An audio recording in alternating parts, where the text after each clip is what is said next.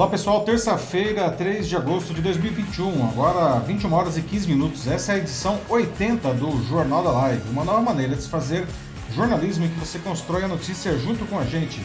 Eu sou Paulo Silvestre, consultor de mídia, cultura e transformação digital e vou conduzir aqui a nossa conversa. Como sempre comigo o Matheus.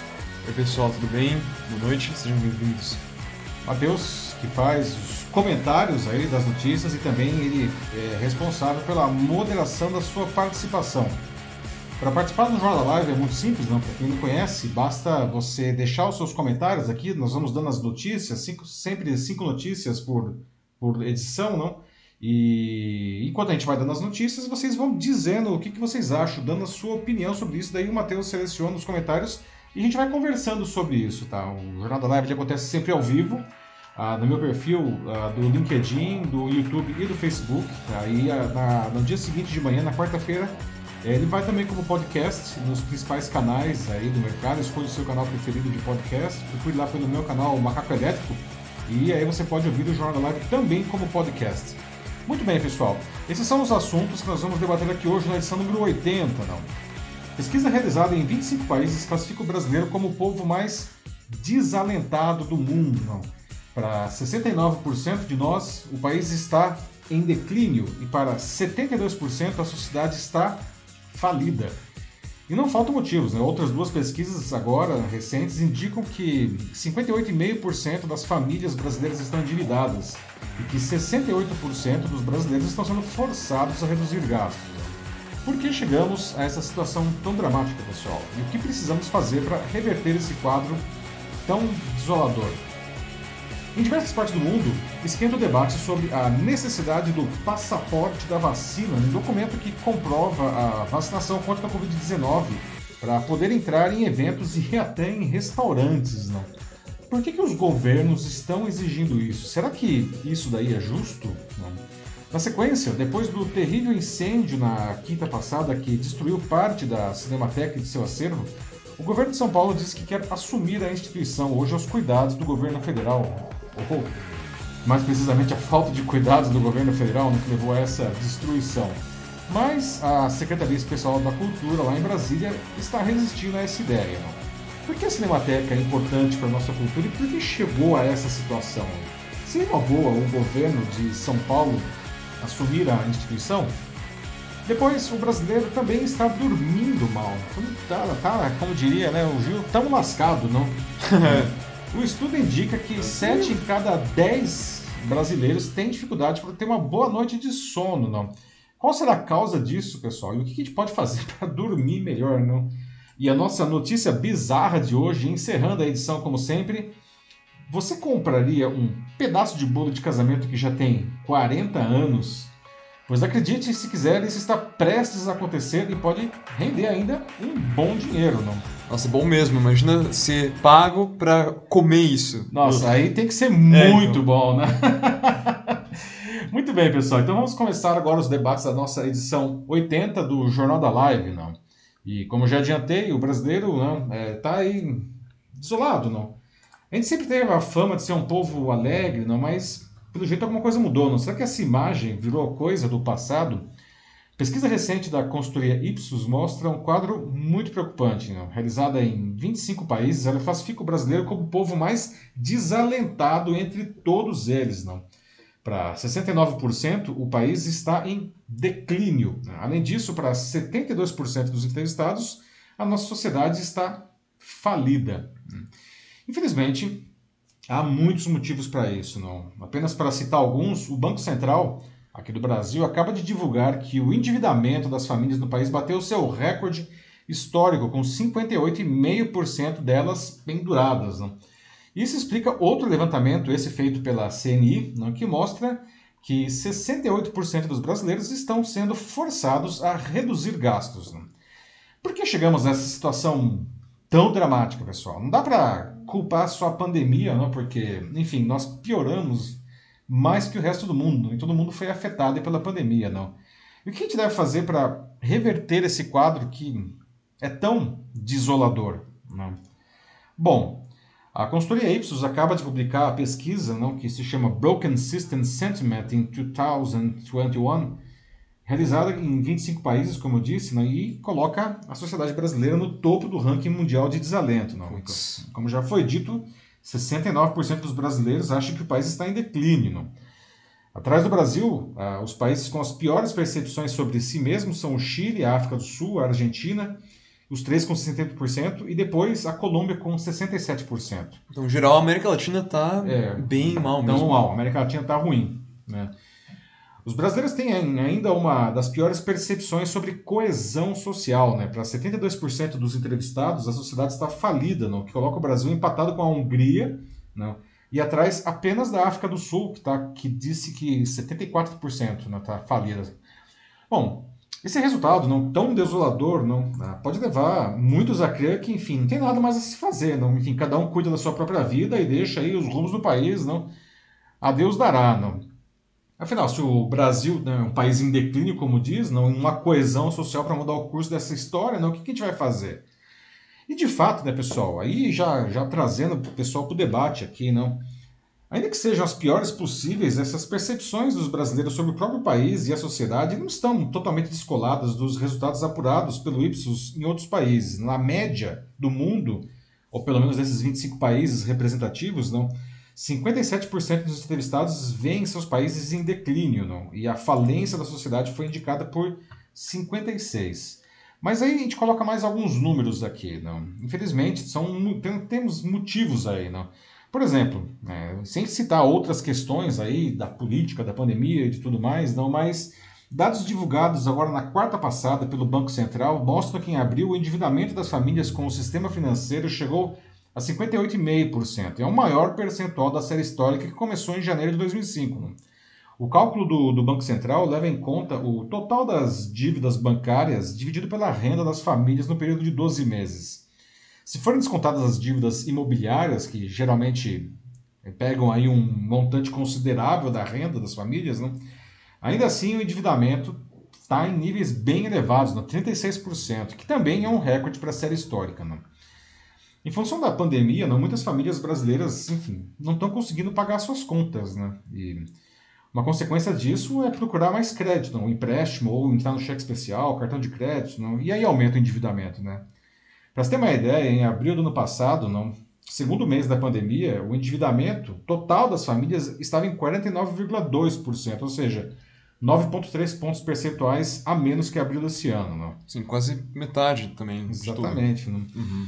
E uma terceira pesquisa, essa realizada pela CNI junto com a FSB, agora em julho, mostra que a maior parte dos brasileiros, não, 68% mais especificamente, está praticando aí redução dos seus custos, dos seus gastos, não, que aliás até melhorou um pouco, para ser sincero, porque em abril 71% dos brasileiros estavam sendo forçados a reduzir os seus gastos, não. Entre os que declararam terem cortado despesas nessa pesquisa, 35% disseram que cortaram muito. Né? Ah, se serve aí de algum alento, não? 65% disseram que esse aperto do cinto é temporário, mas 32% disseram que é permanente. Tá? Bom, reverter esses sentimentos não passa necessariamente, enfim, pela ação direta de cada um de nós. Né? A gente tem que, né? nós temos que dar essa solução também. Não? Nós temos que agir. Não? Ah, fácil não é, né? eu sei disso daí, né? mas a gente tem que identificar as razões aí desse, desse mal-estar. Né? Por que a gente chegou nisso, né, gente? E a gente precisa resgatar o nosso valor como cidadão, a nossa cidadania, não? A, a, a achar que, que, enfim, que está tudo falido, não? Ah, passa por nós resgatarmos a nossa própria cidadania, não? Ah, e enfim, tem aqui no Brasil, né, a gente sente que o custo da cidadania é muito alto, não? porque, enfim, parece que você é membro da comunidade, você dá muito de você e o Estado devolve muito pouco. Não? E aí isso realmente é muito ruim. Não? Você, né?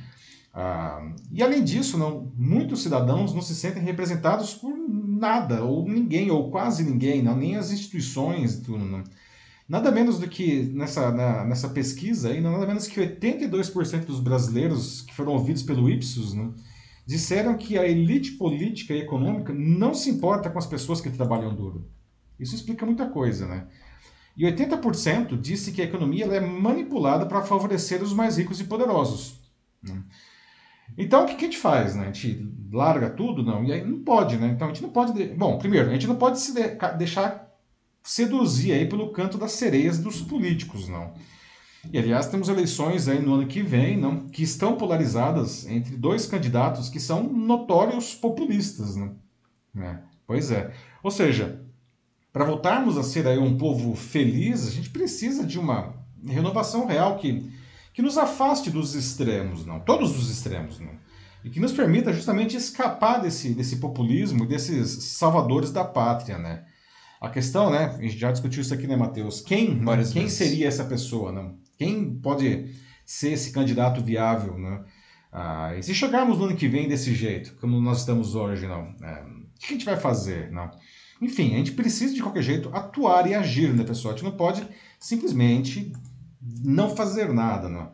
Ah, senão, como que a gente vai voltar a ser esse povo, o povo mais alegre do mundo que a gente tinha fama, né?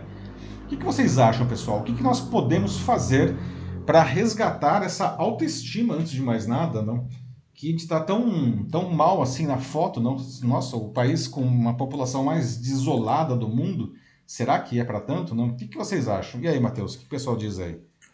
Bom, vamos começar né, os comentários é, de hoje à noite, abrindo aqui pelo LinkedIn com um comentário do Leonardo Araújo. Ele diz que, é, na visão dele, nós chegamos nisso porque só ficamos é, ficamos na, na observação muito, né? Esperando atitudes melhores dos políticos, é, não só políticos, né? Mas aí depende por pessoa, né? Às vezes vai ou de empresas ou daqueles que simplesmente têm dinheiro, que pode ser qualquer um, né? Tipo filantropos, o que for, né? Uhum. A gente espera sempre isso, espera que o outro resolva uh, os problemas por nós. Sempre tem alguém mais capacitado. E nisso aí a gente fica esperando um milagre, como o Leonardo fala, e, bom, não veio. Então, para terminar, ele coloca né, que nós precisamos, então, sim mudar, sair dessa, desse modo passivo né, e tomar uma atitude mais ativa. Uhum. Fazer algo que, de fato, nós possamos fazer, que nós possamos provocar alguma mudança. Legal, excelente comentário aí, Leonardo. Não, obrigado. E de fato, não, a, nós, o, o, povo brasileiro ele foi acostumado não por uma sequência aí de governos muito paternalistas e quando digo uma sequência eu acho que isso daí é desde a época do, da velha república não. Ah, que o governo é o paizão de todos que tem que resolver todos os problemas né. E, e aí o que acontece é que nós nos acostumamos com isso daí não e quem tem que resolver os problemas é o governo. E quando o governo não faz isso e o governo não tem feito isso há muito tempo né, a gente chega nessa situação né? Nós precisamos resgatar o nosso protagonismo. Não? Nós somos donos da nossa vida, antes de mais nada. Nós somos donos do Brasil. O Brasil não é dos políticos, o Brasil não é das empresas, o Brasil é de todo mundo, inclusive deles. Né? Mas todo mundo é, tem a sua parcela não é, de direitos e também de deveres. não. Ah, eu acho que nós precisamos resgatar aí esse nosso protagonismo não e, e, não achar que o governo vai resolver tudo, porque, como você falou, não, o milagre não virá. O milagre não virá. Pois é. Próximo comentário aqui, também no LinkedIn, peguei um da Viviane Barbosa Marques, que diz que com certeza o reflexo dessa pesquisa tem a ver com o atual, como ela coloca, desgoverno federal, que ao invés de propor políticas públicas para os problemas sociais e econômicos, só está preocupado com voto de papel. Pois é, Viviane, bem-vinda aí não, ao Jornal da Live. Não? É, pois é, né, Viviane? Um, é, infelizmente, não, a, a gente já vinha aí de uma situação bastante ruim, né? E, e o governo, infelizmente, o governo atual não tem demonstrado capacidade, às vezes eu diria até não tem demonstrado muito interesse aí em querer resolver os verdadeiros problemas do Brasil. Né? Ele está muito preocupado apenas com a sua autopreservação né? É, para se reeleger aí no ano que vem. Né? E aí a boiada vai passando sem nenhum controle, não? o que é desesperador. Não? Pois é. É. Aí aqui eu vou dar dois comentários que acho que eles mais ou menos se conectam aqui. Não sei se, inclusive, um deles estava respondendo o outro, mas enfim, vamos lá. Uhum. É, o primeiro é, mais uma vez, do Leonardo Araújo. Ele diz que ele tem medo de que aconteçam agora marchas, né, ou protestos, como ah, aqueles que têm acontecido nos Estados Unidos, né, pelo país inteiro, né, principalmente lembrando aqui uh, acredito eu, do movimentos como o Black Lives Matter é, o caso por aí do George vai. Floyd, né, no ano passado, foi bem emblemático isso, né? Sim. E ele diz que ele não quer que isso aconteça agora aqui pelo fato de, de nós ainda não estarmos num período bom se referindo aqui especificamente à pandemia de Covid-19. Uhum. Uh, aí em seguida, o outro comentário que eu queria trazer é o do Otávio Viana, que ele diz assim que, na, na opinião dele, tipo, acho que sim, respondendo o Leonardo, talvez, ele acha que, tipo, a gente não deveria é, ter uma alegria, assim, pensar em ter uma alegria semelhante àquela é, igual a dos Estados Unidos. Que, é, assim, também é um país que, por mais que seja primeiro mundo, né, tudo aquilo super desenvolvido, potência mundial. É um país que, né, acho que, convenhamos, tem muitos, muitos problemas, principalmente na parte social. Então, tem mesmo. Acho que entenda que é o que o Otávio quer dizer. Uhum. Uhum. É, pois é, Otávio e Leonardo, dois bons comentários novamente, não? É, de fato, né, gente? Uh, veja só, não, os Estados Unidos, enfim, é um país hum, bem mais desenvolvido que o nosso, não? É, e tem seus problemas, não? Nós vimos aí o ano passado as manifestações é, extremamente raivosas, não, violentas, é, e o governo da época reagindo muito mal a elas, não, o que aliás ajudou a derrubar o Trump aí da, da Casa Branca, não. Ah, eu acho que seria ótimo, não, se a gente conseguisse resolver os nossos problemas, não, é, sem violência, não. Ah, eu acho que né, nós temos que nos mobilizar, sim, nós temos que nos posicionar, sim, ocupar nosso espaço, não mas isso não, implica necessariamente em violência. Mas nós temos que nos fazer ser ouvidos. Né? Ah, e quando o governo não ouvir, fazer a troca. Né? E, e de qualquer forma, não, é, muitos problemas nós mesmos podemos resolver. Não? Eu acho que, infelizmente, está claro aí não, que os governos aí, é, entra governo, sai governo, eles não estão assim tão interessados em resolver os problemas do Brasil. Pode só citar como um exemplo histórico, não?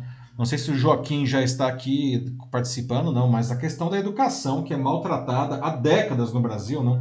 Ah, e vem piorando, ah, infelizmente, não ano após ano, está numa situação uhum. desesperadora agora da educação, e não é só por causa da pandemia. Né?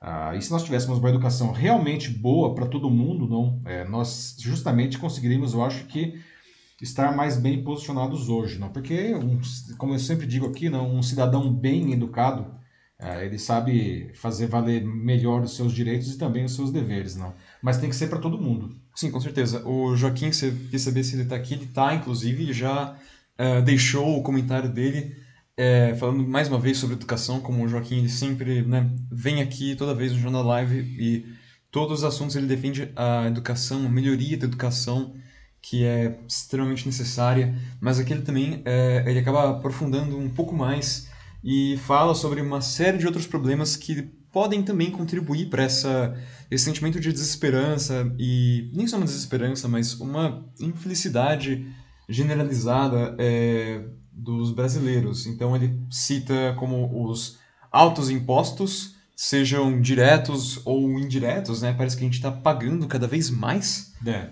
Sim, tipo, não importa que o governo venha, é sempre, parece que mais, né? E, claro, tem a pandemia, a falta de empregos e conclui também aqui falando do, é, do Estado, que também diz que não se preocupa com os brasileiros, que concorda aí com que uh, várias pessoas da pesquisa disseram, que simplesmente aqueles que têm poder, eles só querem manter aquilo que, que eles têm para eles. Manter e, o status quo. Uh -huh, né? E pouco é. se importam com quem está lá embaixo. É. Como dizem, né? ninguém sabe onde que o cano da descarga termina, não? É, pois é. Sabem, né? Mas enfim, excelente, obrigado aí o comentário do Joaquim. Realmente são muitas as causas. Não? O custo do Brasil é um, é um, é um problema histórico que nós temos também. Não? Nós, como ah, funcionários, empregados de empresas e as próprias empresas, não é muito difícil é, ser empreendedor no Brasil, né? porque realmente é, você tem que matar um leão a cada dia e as regras estão sempre mudando. Paga-se muito imposto aqui. Uh, não é o país que cobra mais impostos no mundo, é um dos que mais cobra, mas não, não, não temos essa coroa, felizmente. Mas, infeliz, infelizmente, é, nós somos um país que entrega muito pouco uh, pelo imposto pago. Não? E isso realmente deixa qualquer um chateado, no mínimo, né? Uh, mas também a questão do desemprego aí, não, o IBGE na semana passada né, soltou mais uma, um relatório aí, não, da, do desemprego, continua altíssimo, não, 14,6% de desempregados, não, que dá aí quase 15 milhões de pessoas desempregadas. Uhum. Continuamos aí com mais 6 milhões de desalentados, que são aquelas pessoas que, enfim, que já desistiram até de procurar emprego, não? Ah, sem falar que nós temos aí 20 milhões de pessoas que se consideram subaproveitadas, ou seja, elas gostariam de trabalhar mais e melhor e não conseguem. E ainda temos 33 milhões de pessoas que são informais, não? que muitas vezes é um trabalho. Ah, muitas vezes não, é um trabalho de baixa qualidade, não? porque, enfim, no mínimo essa pessoa não tem nenhum aspecto de proteção social. Não? Ah, e isso realmente é terrível para a sociedade. Não? A pessoa não consegue garantir o seu próprio sustento com o trabalho. Não? Sim. É, pegar um, mais um aqui também. Acho que ainda tem tempo de mais alguns, mas vamos okay, lá. vamos lá. É, agora é do Arnaldo Alves Pacheco, também no LinkedIn. Ele fala, né, ah, mas para que eleições se nós vivemos uma ditadura do STF, que qualquer um que entrar ou que ficar vai ser a mesma coisa para resgatar a autoestima, tem que fazer uma limpa no STF e renovar e colocar juízes de carreira e, e pronto, é isso. E é que tá, tipo, eu acho assim que, para é, comentar em cima do que você disse, é, Arnaldo, é, sim, de fato, eu acho que assim, quando você pensa é, em política, quando você pensa no que tem que ser ajeitado ali, né, tipo, nos três poderes, é que tá, os três poderes realmente têm algum problema. Eu concordo, assim, de que o STF muitas vezes toma umas decisões equivocadas e acho que isso não devia, às vezes, passar em impune, né? Mas que também tem muito disso, muito mesmo vindo, tipo, seja ou do Congresso é, ou da parte do Executivo também. Eu acho que, assim, não, a gente não pode focar somente em um, a gente tem que pegar o, o todo. Sim, porque... observar aí que... Exato. Todos são, são responsáveis pelo governo, não, não dá para dizer que é uma ditadura do STF, não ah, aliás, eu acho que a gente vive um cenário bastante complicado em que os poderes estão, os três poderes estão guerreando um com o outro, se engalfinhando aí, não, ah, por uma pressão aí do, do executivo, não, que está realmente ah, desrespeitando, para dizer o mínimo, não, os demais poderes, não, e nós estamos vendo aí ontem mesmo nós vimos, não, o, o presidente do STF e o presidente do TSE sendo aí praticamente obrigados a se posicionar de maneira mais dura aí, não contra ameaças e insultos do presidente da República. Não. É, isso não é um negócio.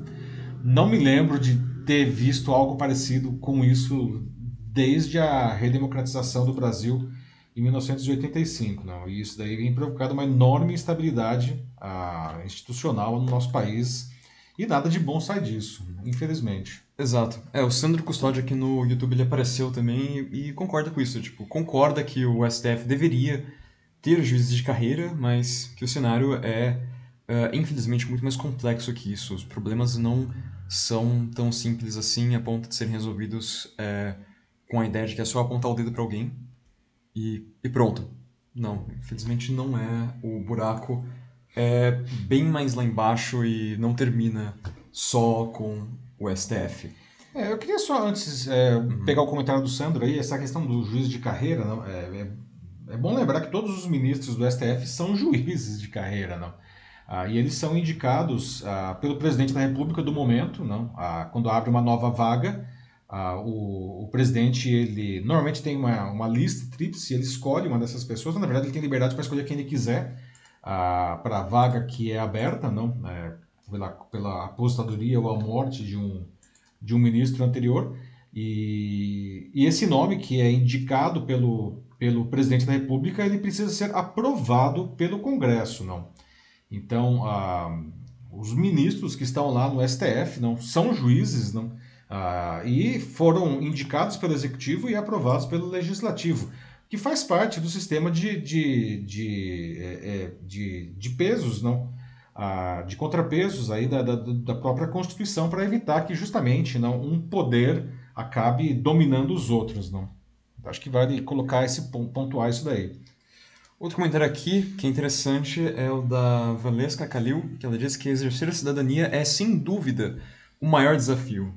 Porque o povo, em sua maioria, como ela coloca aqui, desconhece essa importância. A maioria exige direitos, mas esquece os deveres, que me lembra um pouco o, o comentário do Leonardo, aquele primeiro que eu li, Uhum. em que parece que a gente espera muito só de que o outro ele resolva os nossos problemas. Ah, tipo, tem uma coisa aqui que tá ruim, ah, não. Isso uma hora vai, as coisas vão se resolver, isso vai passar, é, vai- alguém vai subir lá e, e vai resolver as coisas. Quando na verdade é, não, até porque isso é uma democracia, né? Para que as coisas funcionem, né? Todos têm que fazer sua parte, inclusive nós, cidadãos. Não precisa ser um político É para ter um né, impacto. disse, né? Isso. Pois é, excelente comentário, Valesca. É, ah, sim, nós todos somos membros é, ativos não, dessa sociedade que, que, que, que se compõe no Brasil. Né? É uma pena realmente, não, porque, como a gente já falou no comecinho do debate, não, as pessoas acham que os problemas precisam ser resolvidos por, por alguém, não, e que, inclusive, ah, nós podemos, de alguma maneira, lavar as mãos porque por qualquer motivo, né? A gente a gente é muito eficiente na nossa alta piedade, na nossa auto, auto, ah, autodesculpa, não. Mas, ah, infelizmente, é, não é assim que as coisas funcionam, não. Todo mundo tem que dar aí a sua parte, não. Temos que, inclusive, uma coisa que é importante dizer aí, não, é, a gente precisa abandonar o jeitinho brasileiro, não. O jeitinho brasileiro é um câncer da nossa sociedade, não.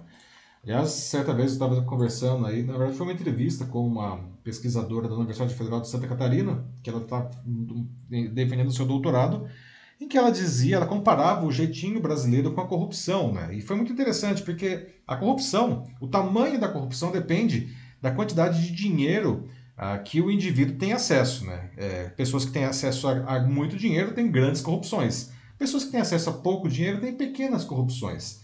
E a questão do jeitinho brasileiro, essa pesquisadora ela dizia que é, o jeitinho brasileiro e a corrupção, na verdade, são a mesma coisa. Não, na percepção do, do brasileiro, o negócio funciona desse jeito. Se alguém está levando uma vantagem indevida, né, isso é corrupção. Mas se eu estou levando uma vantagem indevida, isso é jeitinho.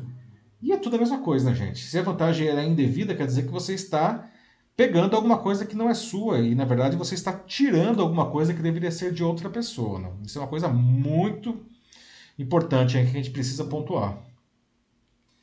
Ah, vamos ver o que mais. É, a Viviane Barbosa Marques, mais uma vez, comentou aqui, dizendo que, aqui, reforçando é, essa atitude de que nós temos que nos tornar protagonistas né, da, da nossa própria sociedade, do nosso próprio país.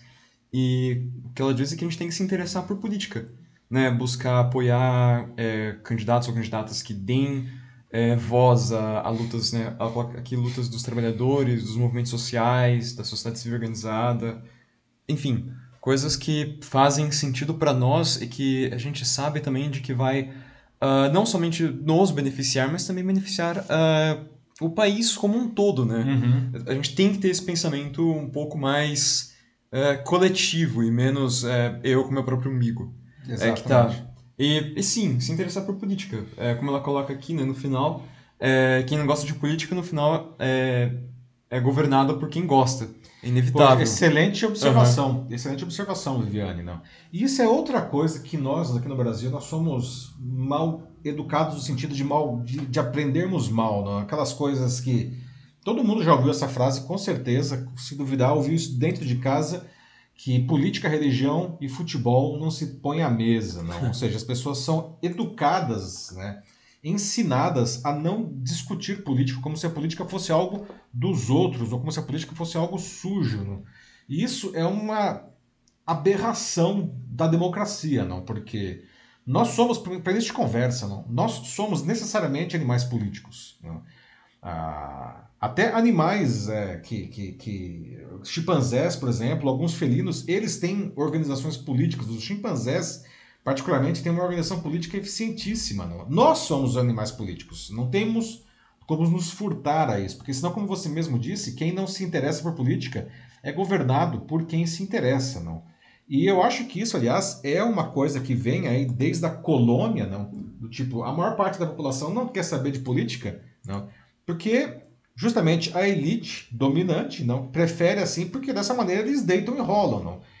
É, se interessar por política não quer dizer você se filiar a um partido ou você ter o seu Exato. candidato de estimação, não é nada disso, não. É você se preocupar e se interessar com o que está acontecendo com o seu país.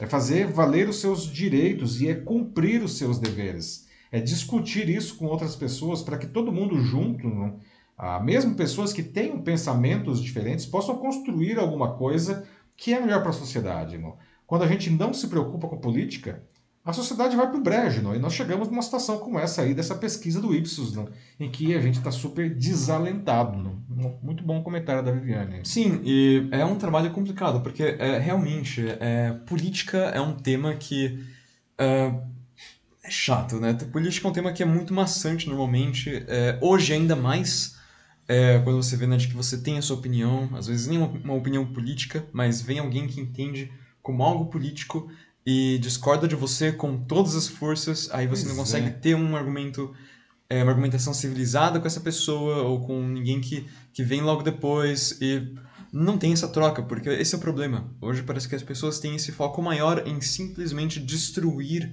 a oposição, quando na verdade isso não leva a Nada, a nada e inclusive Todo mundo perde assim. Sim, e até mesmo muitos candidatos é, espertamente estão pegando Incentivam já, isso, né? incentivam isso porque entenderam essa ideia, né, tipo, de que isso é algo que está pairando é, na cabeça dos brasileiros nesse momento e usam isso, transformam isso numa arma eleitoral, basicamente. Vale dizer Aham. não, que os dois candidatos aí que estão apontando para o segundo turno na, na próxima eleição presidencial, eles usam exatamente esse argumento. Não? Quanto mais polarizado, quanto mais rachado tiver o país, melhor para eles. Não? Aliás, ironia das ironias, não? esses dois candidatos eles estão, estão tão bem posicionados ah, nas campanhas, eh, não pelo que eles trazem de bom, mas porque eles se posicionam como a negação do outro, Do outro. candidato. Não? Uhum. Então, algo muito errado tá nesse raciocínio, não.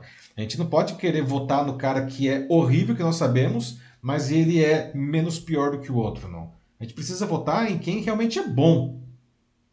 Mas quem, né? Exato. É isso que a gente precisa chegar. Temos aí um ano e meio, bem dizer, aí um ano, na verdade tem um ano só, não, para encontrar aí esse esse novo candidato que realmente possa trazer aí alguma esperança, não? É, de uma sociedade mais civilizada e, e que, enfim, que não vai governar para nichos da sociedade apenas? Todo mundo aqui parece realmente concordar com a política, né? Que, que é necessário. A Jaqueline Ramos Soares coloca aqui também. Perdão, Jaqueline Ramalho Soares. Que é um absurdo não ter interesse por política, que nós precisamos fazer isso, tipo, então é algo é, essencial. É, não tem jeito mesmo. É, gente, agora eu acho que né, pelo horário a gente tem que seguir em frente, mas... 9h48. Putz, tá, tá Muitos muito bom o debate não? aqui. Gente, aí, então, lembrando só que, enfim, continuem comentando, continuem falando aqui à vontade. E depois a gente vai dar aqui o nosso melhor para responder Sim. todos vocês. Todos os comentários são Uhum. lidos depois, pessoal. Infelizmente, às vezes não dá pra gente assim, aproveitar tudo aqui, não, porque realmente, como agora, não tem muita coisa a gente não consegue ler. Por causa do horário, a gente tem que continuar com as outras notícias. É, Mas é, todos os comentários são lidos depois, então obrigado, aliás, né? A gente fica super feliz quando tem bastante comentário, assim, e o debate cresce, não. Bom, pessoal, 9h49, vamos aqui para o nosso segundo assunto, não. Na sequência, vamos falar de vacinação contra a Covid-19, mais especificamente de uma consequência dela, a criação do tal passaporte da vacina, não. Em diversos países esquenta o debate sobre a necessidade desse documento que comprova que o portador está totalmente imunizado contra a Covid-19. Para poder entrar em eventos, até coisas como restaurantes, né? muitas empresas também estão ah, exigindo isso dos seus, dos seus funcionários. Não? E como muita gente ainda resiste a se vacinar por questões principalmente ideológicas, não? Ah, os governos estão passando um recado. Né? Você, você não é obrigado a se vacinar, mas se não fizer isso, não vai conseguir ter uma vida normal. Né? E claro que isso está criando uma cheadeira enorme entre os que não querem se vacinar. Né? Já os que se vacinaram né, acham a medida mais do que justa, necessária, né? porque até para conter o, o avanço do, do vírus não, e o surgimento de novas variantes, que aliás poderiam aí diminuir não, a eficiência das vacinas já aplicadas. Não. Então eu já deixo algumas perguntas aqui antes de trazer mais alguns dados. Não? O que, que vocês acham disso tudo? Não? É legítimo governos exigirem um passaporte da vacina para que, enfim, as pessoas façam atividades do seu cotidiano, não? E o que vocês acham das empresas que, enfim, só querem funcionários que estão totalmente imunizados ah, em seus quadros? Ou vocês acham que tudo isso é um absurdo, não? que tomar vacina deve ser uma decisão de cada um, ah, livre de, enfim, qualquer consequência aí, não? Bom, uma minoria privilegiada de nações não é capaz de, enfim, fornecer vacinas contra o coronavírus para a maior parte das suas populações, não. Principalmente aí estão quase todas elas no Ocidente, não, mais especificamente os Estados Unidos, o Canadá e a, a, e a União Europeia e o Reino Unido, né, que agora saiu da União Europeia, não, estão conseguindo fazer isso daí, né, oferecer vacina para e o Brasil está no, no meio do caminho, não. Ou seja, bastante gente sendo vacinada, mas não com a velocidade, não com a oferta desses outros países aí, né? As doses, enfim, são disponibilizadas de graça aí, não, para todo mundo que quiser, não. Ah, alguns lugares mais rápido do que outros, não. Mas é, no meio do aumento de casos provocado pela tal da variante Delta, que é altamente transmissível, não surgiu aí na Índia, não? Ah, e a recusa de um número significativo de pessoas em se vacinar, os governos, então, estão descobrindo aí que eles precisam fazer algo mais. Não? Então, nos Estados Unidos, a sensação que eles estavam aí de triunfo, não, não, os primeiros 100 dias do Joe Biden, ele vacinou mais de 100 milhões de pessoas, não, agora tá, tá dando aí um pavor novo, né? porque, enfim, a contagem de casos agora já ultrapassou a segunda onda que atingiu o país há um ano. Né? E a esmagadora maioria desses casos graves, né, que pedem é, hospitalização, são de pessoas não vacinadas, não. Tipo, 99,5% dos casos graves são de pessoas que não tomaram a vacina. Não é coincidência. Não é uma coincidência, né, gente? É um número muito escandaloso, não? Ah, mas veja só, tem pessoas que já tomaram vacinas, não? É, e, e, que estão pegando a doença. Uma forma mais leve, mas estão se vacinando. Então, por exemplo, é, vários estados estão aí, não? É, ah, pedindo que as pessoas voltem a usar as máscaras em ambientes fechados, não? A desaceleração, né, porque estava super rápido e de repente deu uma travada, não é? São por questões ideológicas. Veja só, uma pesquisa do Washington Post e da rede ABC descobriu que 29% dos americanos disseram que não vão se vacinar. Não. É muita gente, né? Quase um terço da população. Aliás, vale dizer que isso daí é 5 pontos percentuais a mais da pesquisa em abril, ou seja, as pessoas estão querendo se vacinar menos, não. Em algumas partes do país, aliás, essa recusa não é, é, quase uma maneira de você, se você quiser fazer parte da sociedade, você não pode se vacinar, não. O cara vira um párea se vacinar, não. E aí, enfim, ah, o governo federal não está tentando dar os seus pulos para fazer as pessoas, né, de alguma maneira, se vacinar. Né? Tem lugares que estão dando até 100 dólares para quem tomar as duas doses da vacina. Nossa. Né? Pois é, não. Você já virou um prêmio o negócio. É, você vem é, aqui né? fazer o o seu e mesmo dever. Assim, uhum. E mesmo assim, 29% das pessoas disseram que não vão se vacinar. Não. Lá nos Estados Unidos, por exemplo, empresas privadas não é, estabeleceram uma tendência, não, principalmente empresas mais é, progressistas como Facebook, Disney uh, e outras, não estão uh, dizendo que para você voltar ao trabalho presencial só vacinado, não. Muitas empresas só estão contratando pessoas que já se vacinaram e tem empresas que estão demitindo pessoas que não querem se vacinar, não.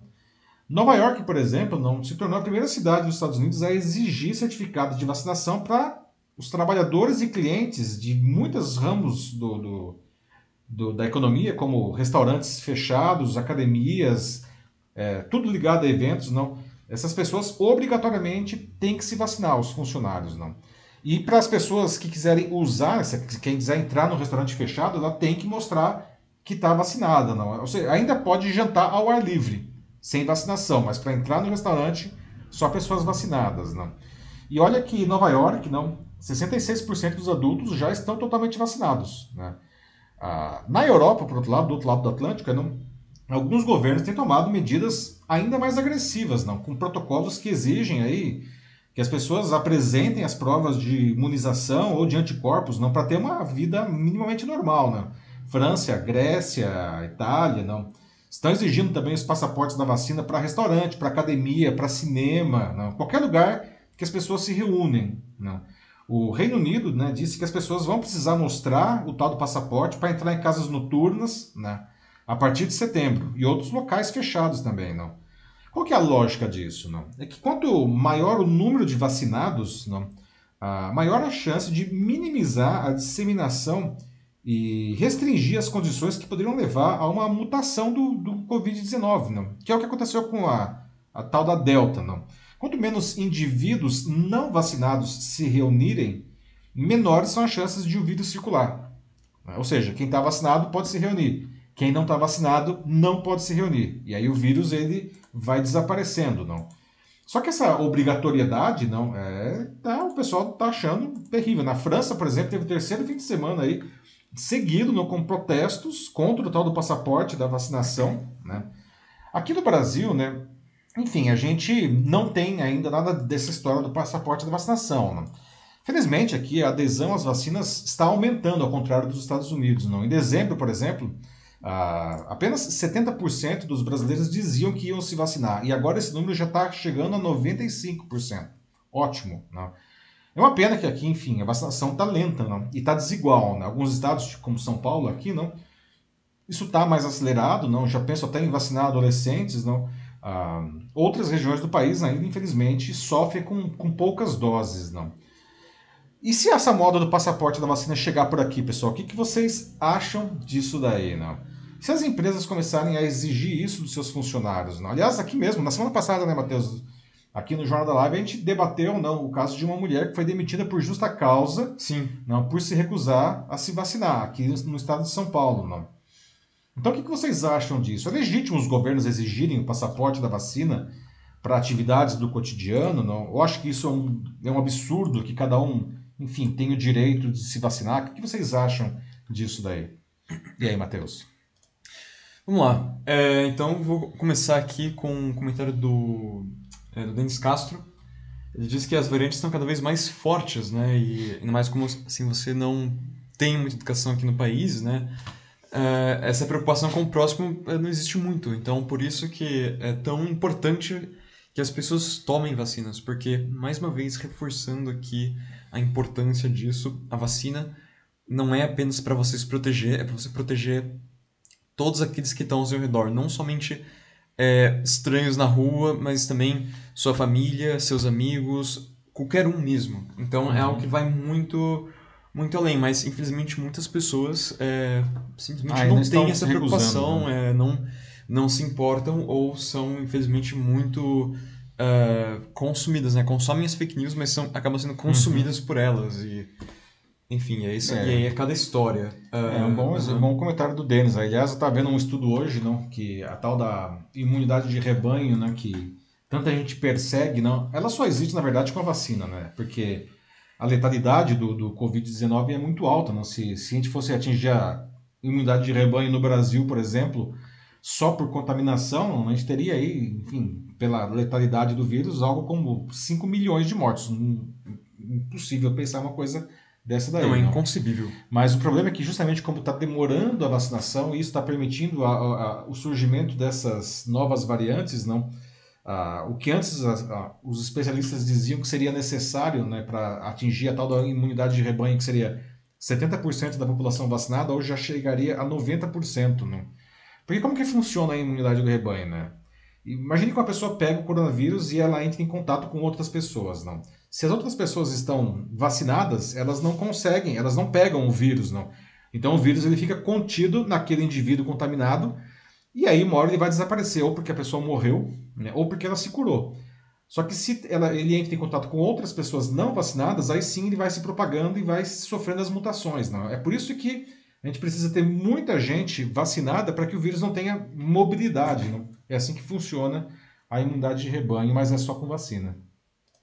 É, a Natasha Costa apareceu aqui também no LinkedIn. Ela diz que como nós vivemos uma democracia, é, ela acha isso muito, muito complicado de que é, a gente possa ainda fazer com que as pessoas né, tomem as vacinas ou, ou a questão do passaporte também. Uhum. Uh, e depois o, o Alex é, Aparício, ele pergunta aqui, né, tipo, ah, é, onde que está essa lei que obriga a pessoa a tomar a vacina? E é, que é, foi até um tema que é, já falamos já apareceu, assim, né? né? E teve uma edição que a gente especificamente falou sobre isso, né? Será que a vacina deveria ser é, obrigatória. Aí que tá. Uhum. Então, esse é um ponto interessante, que eu acho que é justamente esse, a Natasha, obrigado pelo comentário, e o Alex também, não. Acho que esse justamente é o ponto que a gente está debatendo aqui, não, que é o que esses governos estão é, todos aí é, argumentando. Não. Ah, de fato, não existe uma lei que obriga o cidadão a se vacinar. Mas é, empresas, instituições e o próprio governo ele pode criar restrições não para algumas atividades é, só para pessoas que são vacinadas. não. E isso, na verdade, sempre foi assim. Aqui no Brasil mesmo, não, por exemplo, ah, para você matricular uma criança não, ah, na, na escola, não, ah, seja pública ou particular, não é necessário apresentar a carteirinha de vacinação dessa criança. E se ela não tiver todas as vacinas não, obrigatórias, não, as vacinas infantis, ela não consegue ser matriculada. Não. O que, aliás, é crime. Não. É, os pais são obrigados a matricular a criança ah, na escola. Não. Mas veja só, né? então a vacinação não é obrigatória, mas se você não se vacinar, você realmente começa a ter restrições aí a realizar algumas atividades sociais, não? O que muita gente acha que isso é legítimo, afinal de contas, não? Quem não se vacina não está expondo é, ao risco apenas a si mesmo, não? Mas é, toda a sociedade. Vale dizer que doenças que estavam praticamente erradicadas ah, aqui no Brasil, não? O caso do sarampo, não? é, voltou com força aí, né, de uns anos para cá, justamente porque as pessoas pararam de se vacinar contra sarampo, uma vacina extremamente simples, né, que tem aí décadas já não de estrada, e as pessoas acharam que não precisava mais se vacinar, e veja só, pessoas estão morrendo de sarampo no Brasil, uma doença que estava praticamente erradicada no nosso país. Horrível. É. Péssimo. Porque, é assim, é que não existe uma lei. Não mesmo, não existe. Mas, ao mesmo tempo, e daí? E daí que não existe uma lei? Você devia se vacinar de qualquer jeito. É que tá. Se não precisa, a gente não tem que esperar alguém vir assim, né? O, de novo isso. De novo, o que tava falando lá no primeiro assunto, isso volta aqui. Esperar que alguém vai falar, ok, agora você tem que fazer isso. Né? Esse papel tão, tão passivo mesmo, né? A gente tem que esperar que alguém né, que supostamente sabe mais que a gente, porque, sei lá, qualquer motivo, quando ele falar, ele, ela, quem for, aí a gente vai. Até lá, não preciso. Não é obrigatório. É, não é obrigatório que eu me preocupe com outro, mas. Qual é, é né? com outro e consigo mesmo. Uhum. Mas é bem o que você falou, Matheus. Isso daí é o que a gente falou no primeiro assunto, não. É, nós precisamos resgatar a nossa cidadania, não. E a cidadania implica em executar ações também, né? Não ficar simplesmente esperando que as coisas aconteçam ou que alguém magicamente resolva os nossos problemas, porque isso não vai acontecer. Um, é, antes de passar aqui para o próximo, e depois eu tenho aqui também um comentário no YouTube do Sandro Custódio que ele diz que sim, né, que a vacina, a vacina é uma proteção é, para o coletivo. Então, é, inicialmente, pelo menos, diz que sim, será necessário essa exigência, ainda mais se essa postura, tipo, anti-vacina, é, se perpetuar muito mais. Ainda bem que aqui no Brasil parece que não é o caso, né? Parece que é, as realmente pessoas as pessoas estão, estão Acho então, que acordaram, é... né? Que precisa aí, né? As últimas pesquisas dão aí mais de 90% aí de pessoas dizendo que vão se vacinar, né? Mas, por outro lado, assim, um lugar como nos Estados Unidos, acho que a situação vai ficar um pouco mais dramática mesmo e... É, vamos ver o que ele vai fazer é, lá. Vale mais. dizer que 30% da população americana significa mais ou menos alguma coisa como 110 milhões de pessoas não vacinadas. Né? É muita gente, não? E aí, se a gente está falando de tentar conter a circulação do vírus para evitar surgimento de novas variantes, os Estados Unidos podem se tornar um lugar extremamente complicado, não? porque vai ser muita gente, muita gente mesmo, uh, sem se vacinar. Que é irônico, não? porque é o país que tem mais vacinas no mundo não? à disposição. O Sandro coloca aqui também de que é, depois de um tempo, certamente não haverá mais restrições é, aos não vacinados. Que é, será? Tipo... Eu acho que é, é, é, inevitável que isso aconteça em alguma hora, né? Mas é, isso daí vai acontecer quando justamente a gente atingir a tal da imunidade de rebanho, né, Sandro? Em que o que, que vai acontecer com o Covid? Todos os especialistas são meio que unânimes não, a dizer que é, vai deixar de ser uma pandemia, não, e ele vai se tornar um vírus endêmico, não, ou seja, ele vai estar por aí, não, circulando e, enfim, vai pegar um ou outro, não, mas uh, vão ser pequenas quantidades de pessoas, não. E provavelmente nós vamos ter que tomar vacina todo ano, aí vacina contra a Covid-19, justamente por causa das variantes, não? A exemplo do que a gente faz hoje com a vacina da gripe, H1N1. É, vai são, entrar na tabelinha. É, vai ser mais um vírus circulando aí que a gente vai aprender a conviver com ele, não? É, porque realmente, pelo jeito, ele não vai sumir totalmente, não? É, e também aqui, ó, mais uma vez, é, não é uma lei, mas o Sandro fala de que existem artigos na Constituição que dão prioridade para a saúde pública. Ah, sobrepondo-se à individualidade. Então, Isso é verdade, Sandro. Ó, né? bem, bem lembrado. Bem mesmo. lembrado. Não, assim, os interesses da coletividade se sobrepõem aos interesses do indivíduo em situações específicas, como o caso de uh, uma pandemia. Né? Isso é verdade.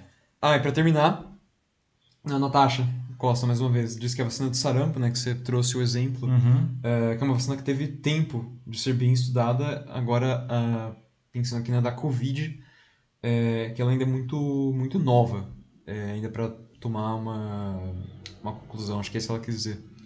Assim, eu entendo que a Natasha esteja se referindo, esteja questionando se as vacinas contra a Covid são confiáveis, não? Acredito que sim. Que é um tema que foi bastante levantado, né? E são confiáveis, Natasha. E eu acho que esse é bem legal que você traga isso daí para a gente esclarecer aqui, não? Ah, o processo de desenvolvimento ah, de vacinas hoje, não? É muito diferente do que era há 10 anos, que é muito diferente do que era há 50 anos, não? Hoje, antes de entrar na primeira fase de estudos efetivamente clínicos, não? As vacinas são modeladas por computador, não tem uma série de simulações aí com inteligência artificial, ah, o que acelera brutalmente aí a, a, velocidade de desenvolvimento das vacinas. Não? Ah, vale dizer também que essas vacinas que estão aí disponíveis, elas não começaram do zero a ser desenvolvidas quando a pandemia foi decretada no ano passado. Não? A própria vacina da AstraZeneca, aí, que é a vacina talvez a mais difundida no mundo hoje e no Brasil, é, é uma vacina que é, a base dela já tinha quatro anos. Não? É, a única coisa que eles fizeram foi a, aplicar essa base né, para o vírus, um vírus novo que era o vírus do Covid-19. Né? Então, a gente precisa trazer essa. É bem legal que você traga isso para a gente colocar em perspectiva, que muita gente questiona se essas vacinas, afinal de contas, são eficientes sendo tão novas. Não, não são tão novas assim e a tecnologia realmente mudou muito, não? É. Vale dizer as da Pfizer e da Moderna, não? Que tem a tecnologia de mRNA que nunca tinha sido usado, não? E hoje demonstram ser as mais eficientes, justamente. Bom, vamos, vamos para o próximo, próximo então, assunto? 10 e 7 aqui. 10 e 7, pessoal. Vamos para o nosso terceiro assunto. Vamos falar agora do terrível incêndio na quinta passada que destruiu parte da Cinemateca e do seu acervo aqui em São Paulo. Não? Depois dessa tragédia, o governo aqui de São Paulo manifestou interesse em assumir a instituição, né, hoje aos cuidados do governo federal. Ah, mas a Secretaria Especial da Cultura, lá em Brasília, não gostou muito dessa ideia, não, não está disposta a passar esse controle da Cinemateca para o governo do arqui-inimigo do Bolsonaro, que é o governador aqui de São Paulo, o João Dória. Não. Eu queria trazer, assim, né, já questionar algumas coisas para vocês. Por que, que vocês acham, né, gente, que que essa tragédia aconteceu, não? Né? Será que não dava para evitar um negócio desse, não? E vocês acham que seria uma boa, por exemplo, o governo de São Paulo assumir a instituição? Não. O governo de São Paulo, vale dizer, não tem feito, e não é de hoje isso, não é dessa gestão nem nada, é uma questão ah, que tem aí uma tradição aqui, não? É, tem feito algumas coisas interessantes aí ah, no sentido da, da, preservação aí da, da, da da cultura, com museus e muito mais, não. Foi uma tristeza enorme para mim ver a Cinemateca pegando fogo aí na semana passada, essa foto aí que vocês podem ver, não. Uma, uma dor semelhante, não. Aqui eu sentindo o incêndio do Museu Nacional no Rio de Janeiro, que aconteceu em setembro de 2018, não.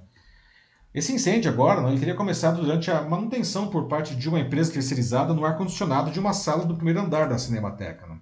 E aí essa sala e outra sala adjacente que, que abrigam o acervo histórico de filmes da entidade é, pegou fogo, né? assim como um terceiro ambiente onde ficam os arquivos impressos. Não? Só que nenhum desses dois incêndios, nem da Cinemateca nem do Museu Nacional, pode ser considerados uma fatalidade. Não? São tragédias que são irreparáveis não? E que era uma crônica da morte anunciada. Não? Aconteceram justamente pelo descaso não? do governo federal com, com essas instituições não? que são importantíssimas para a preservação da nossa história, né? cortes de verbas, não? enfim, o governo federal é, é, retirou a, a, fundação que cuidava da Cinemateca, não fechou, demitiu todo mundo, cortou as verbas e ficou esperando, né? e, enfim, aconteceu. Né?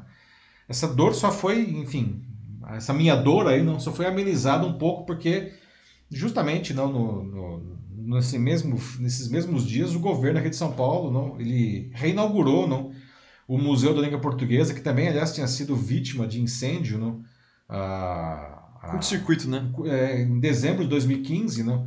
Aliás, a reinauguração teve várias autoridades dos países que falam a nossa língua, não incluindo os presidentes de Portugal e de Cabo Verde vieram aqui. Não. Ironicamente, nenhum representante do governo brasileiro estava presente na cerimônia de reabertura, hum, vale dizer isso. Não. Enfim, uh, esse museu foi totalmente reconstruído não, e não, não foi tão ruim porque ele, o acervo dele era todo digital. Então, eles refizeram o prédio e o acervo está lá, tudo não se perdeu Nada, não. No caso da Cinemateca e do Museu Nacional, é incalculável a perda das peças, não. Ah, e para a história isso é irrecuperável, não. E aí nessa segunda, o secretário de Cultura e Economia Criativa daqui do governo do Estado de São Paulo, o Sérgio Saleitão, disse que, enfim, ele mandou um ofício para o governo federal pedindo a cessão da Cinemateca para o governo aqui do estado não e para a prefeitura de São Paulo também, para que eles possam gerir a, a instituição, não. Aí, segundo ele, poderia ser o tempo que, que, que o governo quisesse, se ele quisesse, não. Ah, e que teria condições. Né? O custo seria, já até calcularam o custo de 16 milhões de reais por ano. Né? 12 milhões viriam do governo do estado e da prefeitura e outros 4 milhões de outras fontes. Aí, não. Isso aqui, infelizmente, não, o secretário especial da cultura do governo federal, lá, o Mário Frias, não, ele não gostou, já disse que já colocou aí alguns empecilhos, não por uma questão, de novo, ideológica, né? Porque, enfim, é a briga aí do Bolsonaro com o Dória, né? Bom, a Cinemateca e o Museu Nacional, né, como eu disse, não, eles não são só para um lugar para passear, né, gente? Não é um negócio que, se bem que também serve para isso, né, mas é um lugar que preserva a nossa cultura, não? Que nos ajuda a entender quem a gente é, não? De onde a gente veio, não? Sem essa informação, não, a gente não consegue é, é, é até mesmo prever o, o melhor caminho para o nosso futuro. Né? A preservação da história é uma coisa essencial para qualquer sociedade. Não? Quando vê um negócio desse daí, uma tragédia dessa, não é, é, é desesperador, não? porque são perdas irreparáveis. O Museu Nacional, gente. Não, o próprio prédio do Museu Nacional era era tinha um valor histórico né, inestimável. Não? Lá, enfim, a residência da, da família imperial aqui, não, e tudo se perdeu. Não, questões arqueológicas, enfim, se perde. Não. Então, o que vocês acham disso, né? Daria para ter evitado esses incêndios, não? O que a gente precisa fazer para que isso não aconteça? E essa proposta do governo do estado, não? Será que ela deveria ser aceita ou as questões políticas aí precisam ser colocadas na frente, não? O que vocês acham, pessoal? Vamos lá.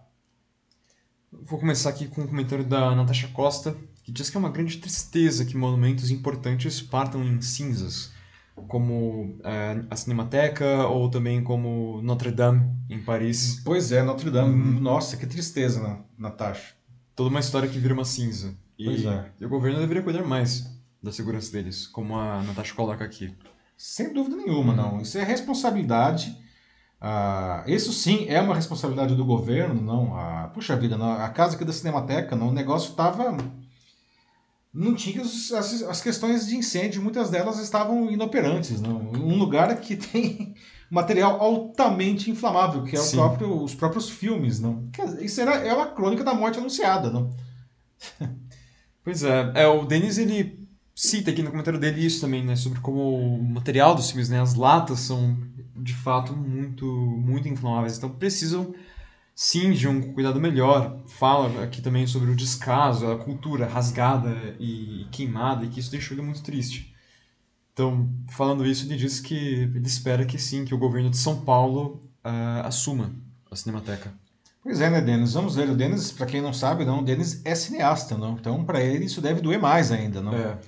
É, vamos ver, né, Denis? Espero que, que questões políticas aí, enfim, não atrapalhem o andamento aí, né, que o melhor aconteça aí, pra, não só para a Cinemateca, mas enfim, para a cultura do Brasil como todo. A gente precisa realmente preservar isso daí, não? A gente, poxa vida, quando a gente sai do Brasil, não, a gente vai em museus, eu não estou nem falando de Guggenheim, né, ou museus, enfim, lá nos Estados Unidos ou na Europa, não. Os nossos vizinhos aqui mesmo, gente, não, que são países que, enfim, têm né, sem capacidades, digamos, eh, financeiras menores do que a nossa, não Ah, os caras dão um show, né? Só olhar os museus que tem lá no Peru, por exemplo, né? que eu tive a oportunidade de conhecer muito bem, é um, um arraso. A Argentina tem ótimos museus. A Argentina também. tem ótimos museus, né? Enfim, a gente precisa. A gente precisa cuidar com mais carinho isso daí, gente. Não é um lugar só para passear, como eu falei. Isso daí é a nossa memória, não? Enfim, mais algum comentário, Mate? Como estamos aí? Ah, então, não por enquanto nenhum, mas eu vou aproveitar e é, fazer um comentário meu e dizer que, ah, que sim, tem que ser é, é, mais bem cuidado isso, né? A gente precisa de maior atenção para os nossos museus, porque são as nossas raízes, afinal de contas, que a gente está falando. Não é uma Exatamente. coisa que a gente pode simplesmente descartar, jogar fora.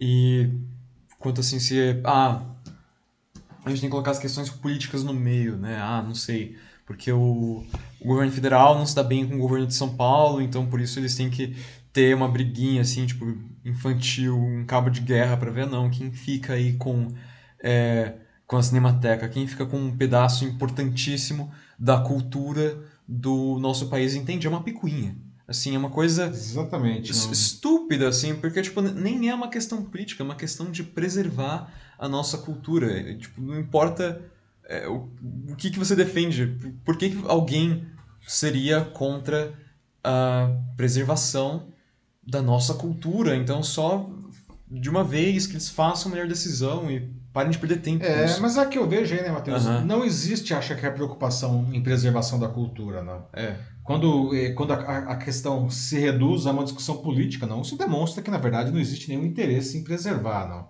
É. É, melhor pegar fogo do que passar pro, pro, pro rival aí, não. é.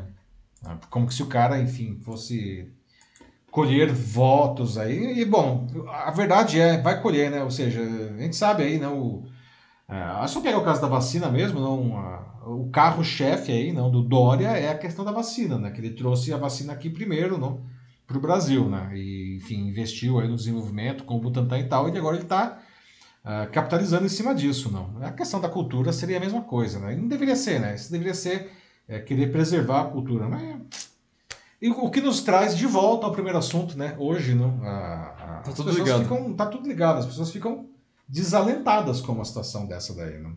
Sim, sim, Ah, porque... O que interessa é, realmente, é, não é- o- os governos não levam a sério o que realmente interessa, querem só saber o que é bom para eles, não? Exatamente, porque todo mundo vê isso e é isso que a gente tem que prestar atenção. A gente É. tem que ver as pessoas, né, os que estão lá em cima ou os que querem chegar lá, lá em cima e que agem dessa maneira. A gente tem que, por isso, buscar então é, novas caras mesmo, novos políticos, pessoas que, ah, né, pelo menos, não façam isso. E se de fato esses novos políticos, é, essas pessoas que a gente buscar, elas é, vençam, a gente tem que ainda ficar em cima delas. É lógico, né? Tem que ficar para decidir Ninguém ganha uma eleição. E leva um cheque em branco, né? Claro Ou uma não. carta branca para fazer o que quiser. Não, não é, na- nunca funciona assim, não pode funcionar. Tem que cobrar sempre. Sempre tem que estar fiscalizando, isso mesmo. Aham. Mais algum comentário aí, Mate? É, não, a gente pode ir Não? pro próximo. Vamos pro próximo assunto, então, agora aqui, 10 e 18, pessoal. Nosso quarto tema, vamos falar de sono. Né? Soninho aí, né? A gente está dormindo mal, né? O estudo do Instituto do Sono aqui de São Paulo diz. Né? É, sete em cada 10 brasileiros, segundo esse estudo, tem dificuldade para ter uma, uma boa noite de sono, não. Qual será a causa dessas noites mal dormidas, pessoal? Como que você dorme? Você dorme bem? Você tem um sono agitado? Você dorme rápido? Enfim, tem insônia, não? Faz parte desse grupo aí de 7 entre 10 que tem problemas? Ou você é daqueles lá que o mundo pode cair e você não acorda, não? Ah, você tem, aliás, alguma dica se você dorme bem, não? Você tem aí alguma dica para quem dorme mal? Não. Bom, é, como se não bastasse a pandemia, não, ainda a gente embrulhou nesse pacote aí de ansiedades não, com a crise política, com a economia, e agora ainda temos a Olimpíada, não, no fuso horário bizarro, não, lá do outro lado do mundo, que faz a gente acordar no meio da madrugada ou, acordar, ou enfim, dormir muito tarde, não. Essa pesquisa do Instituto do Sono, que foi divulgada agora, não, ela revelou uma dificuldade de dormir né, para 66,8% dos brasileiros nesse momento que nós vivemos. Não. Foram ouvidas 1.600 pessoas de 24 estados. Não. Além disso, 59,4% das pessoas acordam mais vezes durante a noite. Não. Existe uma diferença entre sofrer de insônia ou ter apenas uma noite mal dormida. E aí os, os, os pesquisadores eles explicam que para ser considerado que a pessoa tem insônia, não, ela precisa ter três noites por semana com dificuldade para dormir por pelo menos três meses, né? mesmo quando ela está com condições propícias para o sono. Aí isso é insônia. Né? Os fatores que podem tirar o sono dos brasileiros nesse momento são a preocupação com a própria saúde não, e a dos familiares, não, as questões econômicas e a conjuntura política, isso segundo a pesquisa. Não. Ah, que diz também não, a insegurança em relação ao futuro é alguma coisa que atrapalha demais. Não. O desconhecido nos apavora. Não. Ah, e uma, eles sugerem não, que para a gente melhorar isso daí, a gente precisa falar, precisa conversar sobre isso. Não. Toda emoção que a gente vive tem que ser verbalizada, né, segundo os pesquisadores. Não. Ah, outra coisa que eles falam que é bem ruim, não, olhar no celular antes de dormir. Ou dormir com o celular do lado da cama, não. Isso daí eles dizem que é ruim porque o celular continuamente está emitindo sinais ali, não. Aliás, o bombardeamento de informações com pouco processamento pelo nosso cérebro não também provoca aí ah, dificuldades aí para dormir, não. E os pesquisadores dão algumas dicas então para quem quer dormir, não. Primeira coisa, não, evite energéticos ou café antes de dormir. Não sei contar isso, gente. Eu não consigo. Sem café, para mim, não tem jeito. Né? Eu tomo café e durmo que nem um anjo, não tem? Mas enfim, é o que eles estão dizendo. Né? Exercícios físicos próximo à hora de dormir também não é legal. Né? Se quer fazer exercício físico, ótimo, mas não antes de dormir. Não. O celular, de novo, não. Quarto é para dormir, não. Não é para trabalhar. Não leva o trabalho para cama. E outra coisa, para dormir, luz apagada e silêncio. Tem pessoa que dorme com a televisão ligada, não funciona, né? Ah, tem que ter uma rotina diária, não, com horários, não, horário para acordar, horário para comer, horário para dormir. Não. Tudo isso daí ajuda a, a dormir melhor. Não. Tem os que gostam de meditar, não. ajuda, mas não para todo mundo. Eu mesmo acho que sou um que eu não faço meditação, mas acho que eu ia ficar louco se meditasse. Mas enfim, pra gente tem muita gente que funciona super bem. Tá? Algumas coisas são semelhantes à meditação e isso acho que até eu posso falar por experiência que uhum. pode ajudar alguém é, geralmente uma coloca uma música de fundo assim, mas bem um som bem baixo assim, bem é e que seja bem calmo, é alguma coisa mais mais instrumental, claro, não vai colocar nada muito pesado. Ah, é, por Iron Maiden, Two Minutes to Midnight também é uma música mais né? é, é, a música dura seis minutos e aí passa da meia-noite, mas... É, pois é. mas enfim, música é uma coisa que eu tô falando por experiência própria, é, me ajuda e pode ajudar alguns de vocês também. Acho que vale a tentativa se estiverem com problemas de insônia. Legal.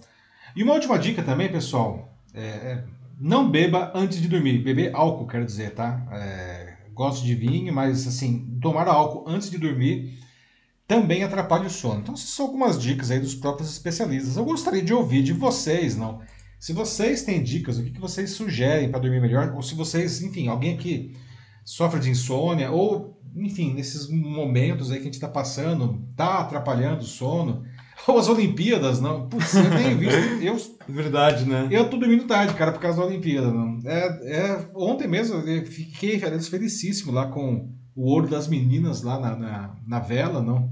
Ah, e também o, o, bronze lá nos 400 metros com barreiras para homens foi sensacional, não? Nossa, várias, né? Tipo, é. desde o início, assim, eu também eu fiquei lá, lembro que eu também fiquei acordado e vi lá o Ítalo ganhando ouro. Lá, é. As meninas no handball também, sofri muito com elas. Pois é, né, infelizmente. Uhum. Mas enfim, também tem. Tudo isso são coisas que atrapalham. Mas aí, o que o pessoal diz aí, Matheus? O pessoal está falando sobre o sono?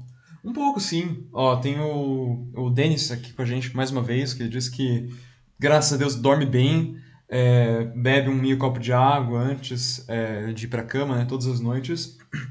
Mas que parece que sem problemas, então isso é bem legal. Um copo d'água geralmente água é ajuda também. Boa dica, Denis. Uhum. Boa dica. A Natasha Costa diz que ela tem um sono bem leve, que a partir da, das duas da manhã, especificamente, se algo acorda ela, já era, acabou, assim. Ela fica Ixi. acordada e o cérebro não deixa ela voltar a dormir. Ainda falta, ela diz, encontrar o botão offline dela. Mas, Mas é, é, é, tem, tem umas dicas muita aí. gente, muita gente assim é, tem isso que você que você relata aí, Natasha, não? Se alguma coisa acorda depois para voltar a pegar no sono é, é complicado, não? Eu sou mais da turma que pode cair o mundo, cara. É, para mim acordar, para eu acordar é duro, viu? uh, Sandro Custódio dá uma dica aqui de deixar o celular na sala Uh, aí, né, aí depende muito da pessoa, né? Principalmente quem depende e precisa de alarme para despertar. Eu, por exemplo, é, eu, eu não poderia. Mas é, é para quem né, não, não, depende muito disso ou que tem um sono bem controlado e consegue né, acordar uh, mais né, sozinho, né, tipo, naturalmente, é uma boa ideia até. Eu, né, como eu falei, eu escuto música mas quando eu coloco assim, né, é, eu assim abaixo por completo a, a luminosidade do, do celular, ah, tipo, modo noturno. É, tudo, a luminosidade é importante. Ela é, é, importante. Se tem lá a luz do celular acesa, nossa, isso aí atrapalha muito, gente. É, não. Eu deixo o mais longe possível de mim no criado mudo, assim, para que eu também possa escutar o alarme, né? Mas deixo ali bem, bem escuro, assim, bem apagado e, e aí tudo bem. É, o uhum. ideal seria, como o Sandro disse, né, deixar ele muito cômodo, é, desligado, não, mas é. É, é. engraçado aqui, engraçado, não é engraçado, acho que isso é uma mudança cultural, né? As pessoas hoje, o celular é tudo na vida das pessoas, inclusive o relógio para acordar, não. É muito difícil aí hoje ver as pessoas com despertador ou, ou rádio relógio, que era um negócio que era super comum nas casas e hoje tem muita gente que não sabe o que é um rádio relógio, né? esse aparelho, nem sei se isso existe ainda para vender, precisaria fazer uma pesquisa. Né? Ah, certamente no, nos mercados livres da vida tem, tem assim. É, nossa, eu lembro, quando era criança tinha rádio e relógio em casa, né? Era um rádio e um relógio, né? e enfim, era um despertador também, não. Agora, é engraçado, aquele relógio tradicional, aquele tic, tic, tic, tic. Nossa, cara, se tiver isso no quarto eu fico louco também. Não consigo dormir. O tic-tac do relógio me prende de uma tal maneira. Eu, eu, uma coisa que para mim é importante é o silêncio. Nossa, tem gente que acha esse som relaxante. Eu, particularmente, aí meio estranho talvez, mas eu gosto de relógio que faz tic-tac. Nossa, para mim uhum. aquele tic fica assim, tic, tic, tic, tic, tic, tic. Nossa. Olha, a Bianca Zambelli tá aqui com a gente. Olá, no, Bianca. No YouTube. É, fala aqui, ó, que dependendo do dia olímpico também ela nem dorme. Então, é, as Olimpíadas aqui mais uma vez aparecendo e é um problema, mas um problema bom ao mesmo tempo. Eu não sei, eu, eu gosto muito é. de assistir também. Ah, é legal, é. Eu, eu, gosto também, né? Mas o duro é, o duro é que no dia seguinte tem que acordar, né? e aí vira o zumbi, né? Walking Dead, assim, durante o dia, né? Não, não sei, eu tenho que dormir no mínimo, no mínimo, seis horas por, por noite, assim. Sim, o ideal sim. seria dormir mais, mas o mínimo seis horas. E outra dica que ela dá que é, pra quem tá com problemas para dormir, aí ó, tipo, Natasha, não sei se pode ajudar também. E isso é uma coisa que eu também já tentei e é legal. Que a Bianca sugere, é, que é uma coisa que ela faz aqui também, ela fala que sons de chuva é, são cara, bons. Chuva é bom, Chuva cara. é muito legal. Tipo, Adoro assim, dormir uh -huh. com chuva. Se tá chovendo lá fora, é, é sempre ótimo, assim. É, ainda mais se tá chovendo bastante, assim.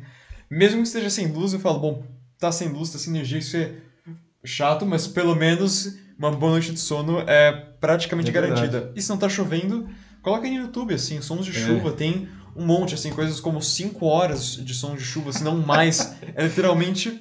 É, pelo menos o som tá lá, não? É, aí você dorme com o negócio, assim, deixa o celular ali, assim, conectado na tomada, né, pra ele não morrer no meio, assim, até o dia seguinte você vai estar tá ali dormindo com, com chuva. É muito legal. Uhum. É, você sabe que, bom, o Matheus, eu sei que ele tem isso também, eu tenho, é, eu sinto o cheiro da chuva, né? Sim. Eu acho que você tem um é fator também aí que me ajuda a relaxar, né? O, o barulho e o cheiro da chuva. Aquele cheiro de como terra molhada. É, chão assim, molhado, né? É, é, muito bom, eu gosto. É. Eu gosto. É, bom, acho que é isso. Vamos para outro comentário aqui, para o último, nosso último tema? Vamos lá. Vamos lá, pessoal. Agora aqui, 10h29. Chegamos à nossa notícia bizarra de hoje. E devo dizer que a notícia bizarra é bizarra mesmo. Né? Quem aqui não gosta de uma lembrancinha de casamento? Né? Não é mesmo? Né?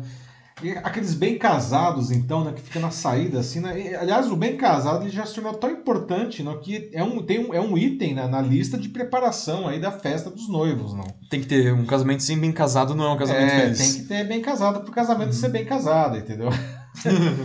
e o bolo de casamento, né, gente? Um dos símbolos aí, dos ícones mais importantes da, da cerimônia, não? Marca não, a, a, a cerimônia. Mas você pagaria, não? Por um pedaço de bolo de casamento de um casal muito importante que você não esteve na festa? Hum. E se eu dissesse ainda que esse pedaço de bolo tem 40 anos de idade? Uh. se comprar, melhor não comer, né? Acha a ideia ridícula? Então deixa eu colocar mais um ingrediente aí, né? E se os noivos em questão fossem nada menos que o príncipe Charles e a princesa Diana, que se casaram há exatamente 40 anos, 1981. Né? E aí, a compra fica mais apetitosa no caso desse daí? Não. Olha só, gente, o beijo real né, do Charles e da Diana em 1981. Infelizmente, o casamento não deu certo depois.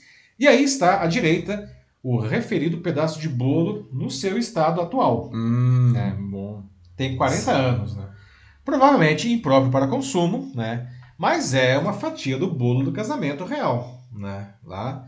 E deve render algumas centenas de dólares quando ele for a leilão no Reino Unido daqui a algumas semanas, não? A camada de cobertura, e aí descrição do leiloeiro, né? A camada de cobertura do bolo branco é uma base de maçapão que foi dada para Mora Smith, funcionária da Rainha Elizabeth, a mãe da Rainha Elizabeth II, a rainha mãe, não, na residência real de Clarence House. Né? A, a cobertura é decorada com um brasão real colorido em ouro, vermelho, azul e prata, junto com uma pequena ferradura de prata e spray de folhas. Não? Olha que bonito o bolo aí, né? É, é, eu tenho, tem alguma coisa falando sobre pontinhos pretos Os que acho que eu tô vendo. marrons também. é, ele é descrito como, abre aspas, parcialmente rachado e com danos leves na cobertura. né? Foi aparentemente preservado em filme plástico e colocado em uma velha lata de bolo com uma etiqueta de papel assinada por Smith, né? E o leiloeiro, que é o Dominic Winter, né, ele, ele estima que essa fatia de bolo, que pesa 790 gramas, deve chegar a 200 a 300 libras, alguma coisa entre 1.400 e 2.100 reais. Né? Por um bolo que eu nem vou comer. É, pois é. Não. Esse bolo, esse pedaço aí, ele foi inicialmente vendido a um colecionador pela família da Smith né, em 2008, por uma quantia não revelada, e agora essa pessoa está revendendo. Né? E, aliás, não é a primeira vez que uma fatia desse bolo do casamento real foi alcançar, é, alcançou um preço tão alto. Né? Teve outra que foi vendida quando tinha só 33 anos, né? É, foi vendida por 1.600 dólares, né? 8.200 reais, não? Bom, de acordo com o leiloeiro agora dessa fatia, não? A, a Smith, não, ela começou a carreira dela na Clarence House, na cozinha, não, antes de passar para tarefas mais gerais, não? E olha só que interessante, né? A gente acha que isso daí é o, é o bolo lá que o Charles e a Diana cortaram. Não exatamente, né? Além do bolo oficial, né? Tinha cinco camadas, foram feitos outros 22 bolos oficiais não, lá da, do casamento, não? que foram inclusive feitos por fabricantes diferentes. Não? E esse bolo aí, que nesse pedaço aí, não, ele foi enviado para Clarence House para consumo da equipe da Rainha Mãe. Né? Tem ainda uma carta real e uma garrafa de cerveja comemorativa que acompanharam o bolo na venda original, mas isso não está não tá incluído. Né? Ah. Ah, pois é. Mas tem, em compensação, uma ordem impressa do serviço para o casamento na Catedral de St. Paul, né? E o programa do café da manhã do casamento real, né, no Palácio de Buckingham, né, no dia 29 de julho de 1981. Acabou de fazer 40 anos, gente. Né? E aí, se comprar tudo, deve ficar entre 300 e 500 libras, alguma coisa como 3.600 reais. Pessoal, e aí? Não? Tem um lugarzinho no estômago aí para esse quitute? Ou sei lá, quem sabe, talvez no- na estante da sala, não. Aliás, o que que você faria se você comprasse esse bolo? não? Ou sei lá, se você não comprasse, mas se você ganhasse essa fatia de bolo, o que a gente faz com um bolo de 40 anos aí do casamento do príncipe Charles e da princesa Diana, gente? Não. Tem que ser muito fã, né? Sei lá, o pessoal adora, os ingleses adoram a realeza, não. Mas, cara, 40 anos desse bolinho aí, não, embolorado aí, fala sério. O que, que, que vocês acham dessa ideia? Quanto vale o show? O pessoal fala alguma coisa aí, Mate? Nossa, se, se. Assim, eu não compraria, mas você me pega quando você fala, e se eu ganhasse isso? Se por acaso é, alguém muito legal aparecesse e fala, toma, presente aí. Ai, nossa, eu, eu não sei o que eu faria, né? Porque eu não, não poderia recusar, mas. Putz. Nem uma mordidinha? Não, sem chance. Não, volta a imagem. Volta a imagem aqui. Volta a olha, imagem. Olha Tem- o bolo aqui, olha aqui. Eu tenho quase certeza que eu vejo uns pontos pretos e não, eu não acho que é, que é chocolate, eu acho que é alguma coisa aí. Eles escrevem como que tá fora, né? Ah, levemente rachado, tem um Ah, emblema real, rachado, né? não sei o que, maçapão, mas, né, por, por dentro não se fala nada, né? Ninguém, É, pois é. ninguém fala nada como é que tá por Ninguém dentro. tem medo, imagina abrir esse negócio aí, tipo a maldição do faraó, não. Vai sair um negócio aí, tipo lá do- da tumba do Tutankhamon, assim. Ah, não, tipo, se eu ganhasse, acho que eu diria que, ah, nossa, eu vou, eu vou aproveitar, mas. É, o que mais? É, a Bianca Zambelli fala, né, de que o bem casado é o item mais roubado dos casamentos e. Bem roubado, né? É, bem roubado. Quem nunca lotou a bolsa bolso que joga a primeira pedra, definitivamente não vai ser eu e outra também, além de bolsa bolso, também camiseta, né? Tipo, É. talvez tirar lá o paletó né, Que e joga o primeiro lá. bem casado, quem não fez isso, né? Nossa, não, o casamento dos meus tios, é... fui lá, né, e eu gostava de, sempre, né, tipo, eu tava lá, já foi a cerimônia, tava já meio que na festinha, beleza, né, eu ta- ficava ali do lado da mesa do, dos bem casados, aproveitava, né, que era bem criança ainda, né, tipo, até como Bem 10. criança atrás dos bem casados. Ficava ali, assim, na minha só, bem, né, pequenininho, ficava ali só colocando, assim, um por um, né, tipo, se alguém passava, né, fingia só, ó, tô comendo um só, mas ficava assim, tipo, não tem nada aqui pra ver. Ah, ah, não, putz. O quê? O Denis coloca um comentário aqui que, né, o tema é engraçado, mas ele fala um negócio que é muito sério, mas que eu tenho que ler porque é verdade, e eles preservam o bolo, e aqui a Cinemateca é queimada pelo descaso. Ai, meu Deus do céu. Pois É. é. É.